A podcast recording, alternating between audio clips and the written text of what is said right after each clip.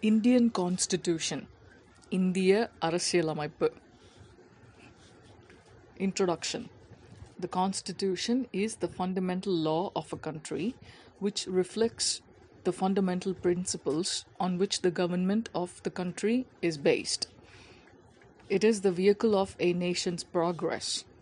More particularly, it is concerned with institutional fabric and the framework of the distribution of powers between the various organs of the government and between the union and the states. The concept of constitution was first originated in USA. The concept of constitution first originated in USA.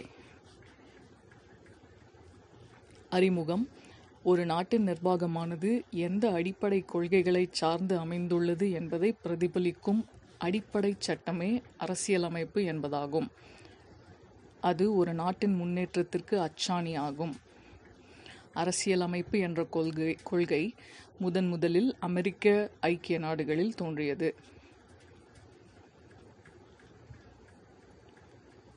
The need for constitution. All democratic countries have a constitution that governs them. A constitution puts down certain principles that form the basis of any kind of state that we as citizens desire to live in. A constitution tells us the fundamental nature of our society. A country is usually made up of different communities of people who have different beliefs. It will be helpful in fulfilling the beliefs of different segments of citizens. இன் அரசியலமைப்பின் அவசியம் அனைத்து மக்களாட்சி நாடுகளும் தங்களை நிர்வகித்துக் கொள்ள ஓர் அரசியலமைப்பு சட்டத்தை பெற்றுள்ளன. ஒரு நாட்டின் குடிமக்கள் வாழ விரும்பும் வகையில் சில அடிப்படை கொள்கைகளை அரசியலமைப்பு வகுத்து கொடுக்கிறது. நமது சமூகத்தின் அடிப்படை தன்மையை அரசியலமைப்பு நமக்கு தெரிவிக்கிறது. Making of Indian Constitution. The Constitution of India was framed by a Constituent Assembly set up under Cabinet Mission Plan 1946. The assembly consisted of 389 members representing the provinces 292, states 93, the chief commissioners provinces 3 and Baluchistan 1. The assembly held its first meeting on December 9, 1946. Dr. Sachidananda Sinha, the oldest member, was elected as the temporary president of the assembly. While the work was in progress, Dr. Sachidan- Sachidananda Sinha died. Dr. Rajendra Prasad was elected as the president of the assembly.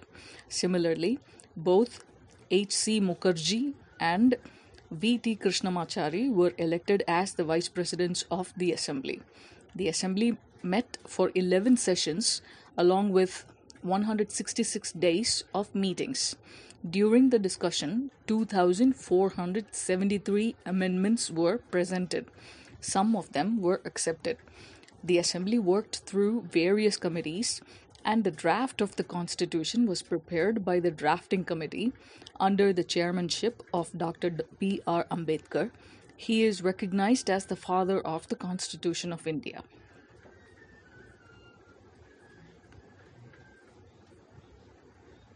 இந்திய அரசியலமைப்பு உருவாக்கம். Nineteen forty சிக்ஸாம் ஆண்டு அமைச்சரவை தூதுக்குழு திட்டத்தின் கீழ் உருவாக்கப்பட்ட இந்திய அரசியல் நிர்ணய சபையால் இந்திய அரசியலமைப்பு உருவாக்கப்பட்டது.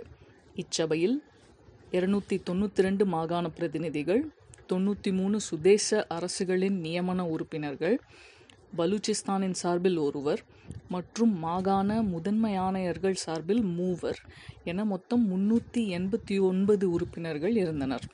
அரசியல் நிர்ணய சபையின் முதல் கூட்டம் ஆயிரத்தி தொள்ளாயிரத்தி நாற்பத்தி ஆறாம் ஆண்டு டிசம்பர் ஒன்பதாம் நாள் நடைபெற்றது. இச்சபையின் தற்காலிக தலைவராக மூத்த உறுப்பினர் டாக்டர் சச்சிதானந்த சின்ஹா அவர்கள் தேர்ந்தெடுக்கப்பட்டார். இந்திய அரசியலமைப்பை உருவாக்க கூட்டுத்தொடர் நடந்து கொண்டிருக்கும் போதே அவர் இறந்ததைத் தொடர்ந்து டாக்டர் ராஜேந்திர பிரசாத் இந்திய அரசியலமைப்பு நிர்ணய சபையின் தலைவராகவும் ஹெச் சி முகர் முகர்ஜி மற்றும் வி டி கிருஷ்ணமாச்சாரி இருவனும் இருவரும் துணைத் தலைவர்களாகவும் தேர்ந்தெடுக்கப்பட்டனர். இக்கூட்டத்தொடர் பதினோரு அமர்வுகளாக ஆயிரத்தி அறுபத் சாரி நூற்றி அறுபத்தாறு நாட்கள் நடைபெற்றது. இக்கூட்டத்தின் போது ரெண்டாயிரத்தி நானூற்றி எழுபத்தி மூணு திருவ திருத்தங்கள் முன்வைக்கப்பட்டன. அவற்றுள் சில ஏற்கப்பட்டன. அரசியல் நிர்ணய சபை பல்வேறு குழுக்களின் மூலம் இந்திய அரசியல் அமைப்பு சட்டத்தை உருவாக்கும் பணியை மேற்கொண்டது.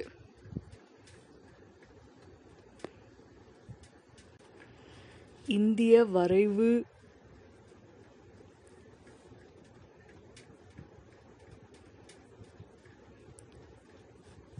இந்திய அரசியலமைப்பு சட்ட வரைவு குழு தலைவர் டாக்டர் பி ஆர் அம்பேத்கர் தலைமையின் கீழ் இந்திய அரசியலமைப்பு சட்டம் உருவாக்கப்பட்டது எனவே அவர் இந்திய அரசியலமைப்பின் தந்தை என அறியப்படுகிறார்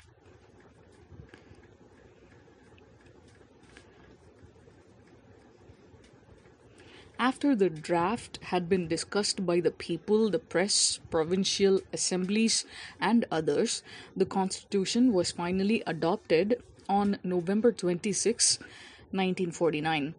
Contained a preamble, 22 parts, 396 articles, and 8 schedules. The drafted constitution came into force on 26th January 1950. This day is known as the Republic Day. It is being observed every year. இந்திய அரசியலமைப்பு சட்டம் எழுதப்பட்ட பின்னர் பொதுமக்கள் பத்திரிகைகள் மாகாண சட்டமன்றங்கள் மற்றும் பலரால் விவாதிக்கப்பட்டு இறுதியாக முகவுரை இரண்டு இருபத்தி ரெண்டு பாகங்கள் முன்னூற்றி தொண்ணூற்றி ஐந்து சட்டப்பிரிவு பிரிவுகள் மற்றும் எட்டு அட்டவணைகளை கொண்ட இந்திய அரசியலமைப்பு நைன்டீன் ஃபார்ட்டி நைனாம் ஆண்டு நவம்பர் இருபத்தி ஆறாம் நாள் ஏற்றுக்கொள்ளப்பட்டது. நைன்டீன் ஃபிஃப்டி ஆம் ஆண்டு ஜனவரி இருபத்தி ஆறாம் நாள் இந்திய அரசியலமைப்பு சட்டம் நடைமுறைக்கு வந்தது. இந்த நாளே ஒவ்வொரு ஆண்டும் இந்திய குடியரசு தினமாக கொண்டாடப்படுகிறது. Did you know Prem Behari Narayan Raizada was the calligrapher of the Indian Constitution. The original Constitution was handwritten by him in a flowing italic style. தெரியுமா பிரேம் பெஹாரி நர் நரேன் ரை ரைஜடா என்பவரால் இந்திய அரசியலமைப்பு சட்டம் இத்தாலிய பாணியில் அவரது கைப்பட எழுதப்பட்டது salient features of Indian constitution. 1. It is the lengthiest of all the written constitutions in the world. இந்திய அரசியலமைப்பு சட்டத்தின் சிறப்பு கூறுகள் ஒன்று உலகிலுள்ள எழுதப்பட்ட அனைத்து அரசியலமைப்புகளை விடவும் மிகவும் நீளமானது ரெண்டு இது it has borrowed most of its provisions from the constitutions of various countries இதன் பெரும்பாலான கருத்துக்கள் பல்வேறு நாடுகளின் அரசியலமைப்புகளிலிருந்து பெறப்பட்டவை.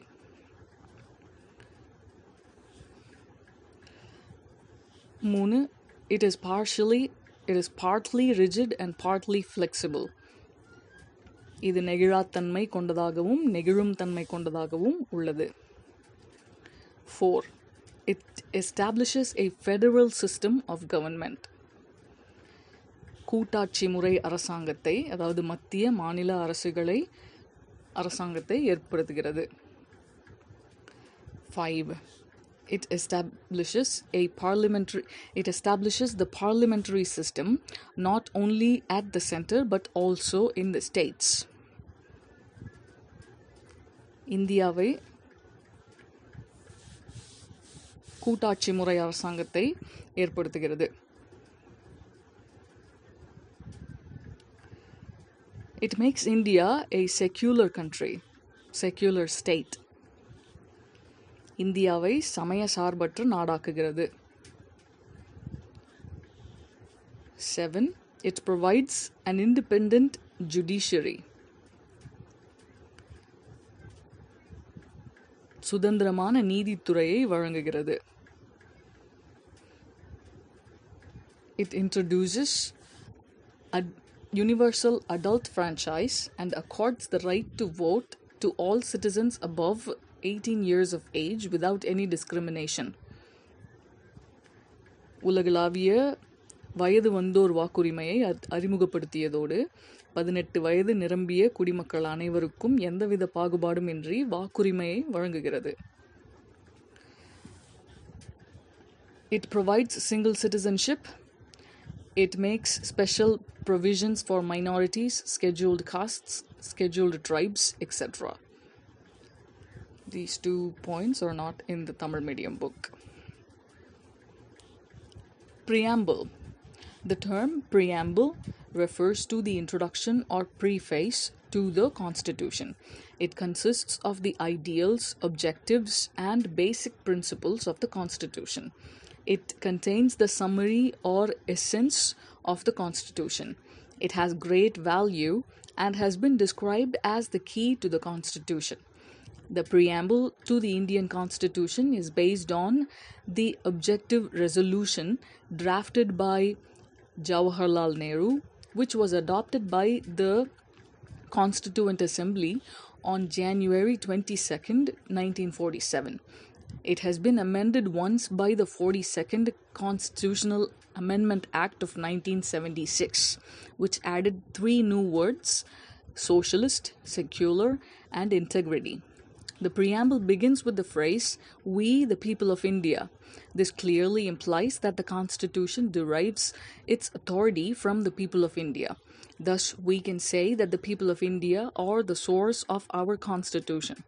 The preamble of our Constitution states that India is a sovereign, socialist, secular, democratic republic. Its aim is to secure all secure to all Indian citizens social, economic, and political justice. The Constitution guarantees liberty of thought, expression, belief, faith, and worship to all. It gives equality of status and of opportunity to all. It wants to promote fraternity among all Indians.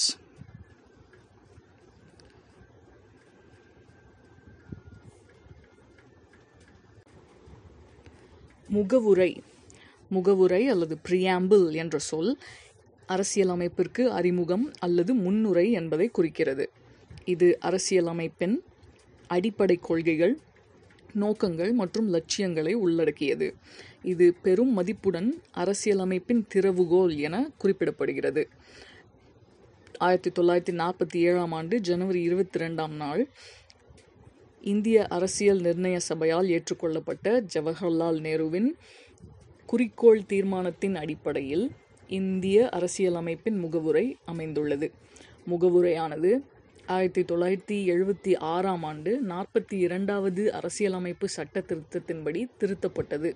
அதன்படி சமதர்மம் சமய சார்பின்மை ஒருமைப்பாடு போன்ற மூன்று புதிய சொற்கள் சேர்க்கப்பட்டன. இந்திய மக்களாகிய நாம் என்ற சொற்களுடன் இந்திய அரசியலமைப்பின் முகவுரை தொடங்குகிறது. இதிலிருந்து இந்திய மக்களே இந்திய அரசியலமைப்பின் ஆதாரம் என நாம் அறியலாம். இந்தியா ஒரு இறையாண்மை மிக்க சமதர்ம சமய சார்பற்ற ஜனநாயக குடியரசு என நமது அரசியலமைப்பின் முகவுரை கூறுகிறது. இந்திய குடிமக்கள் அனைவருக்கும் சமூக பொருளாதார அரசியல் நீதி என அனைத்திலும் பாதுகாப்பு வழங்குவதே இதன் நோக்கமாகும். Did you know? Liberty, equality, and fraternity were the important slogans during the French Revolution in 1789. They are given import, importance in the preamble of our Constitution. தெரியுமா? ஆயிரத்தி எழுநூற்றி எண்பத்தி ஒன்பதாம் ஆண்டு பிரெஞ்சு புரட்சியின் போது சுதந்திரம் சமத்துவம் சகோதரத்துவம் ஆகியன முக்கிய முழக்கங்களாயின.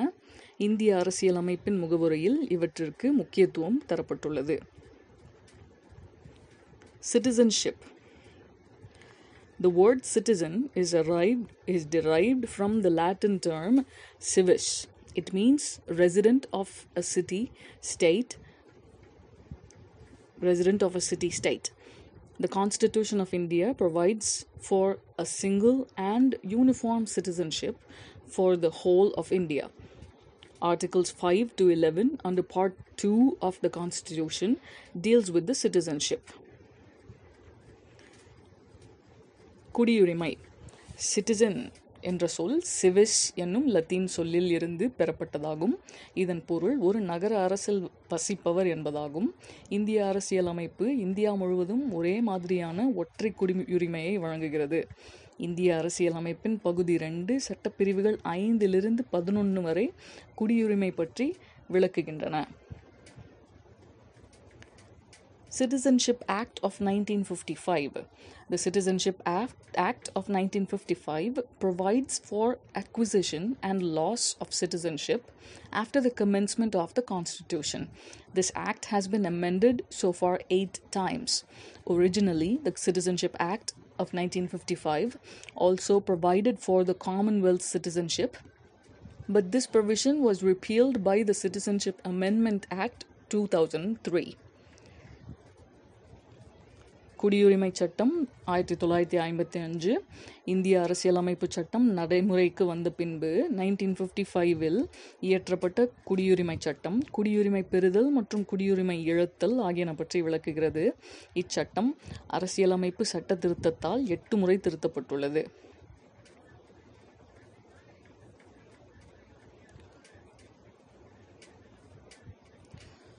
Acquisition of citizenship.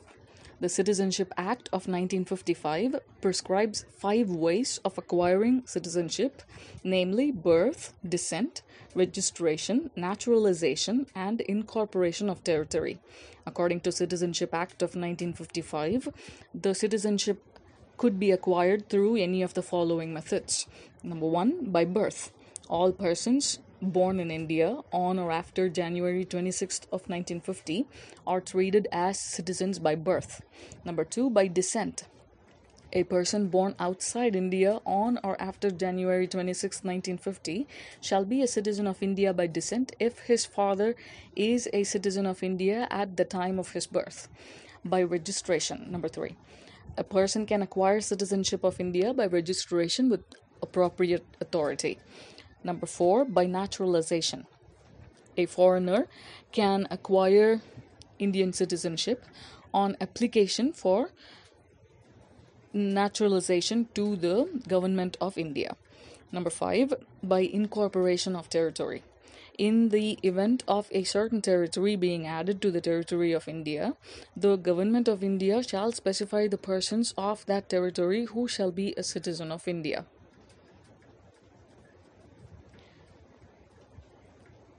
குடியுரிமை பெறுதல். குடியுரிமை சட்டம் நைன் ஆயிரத்தி தொள்ளாயிரத்தி ஐம்பத்தி ஐந்தின் படி ஒருவர் கீழ்காணும் ஏதேனும் ஒரு முறையில் குடியுரிமை பெற முடியும்.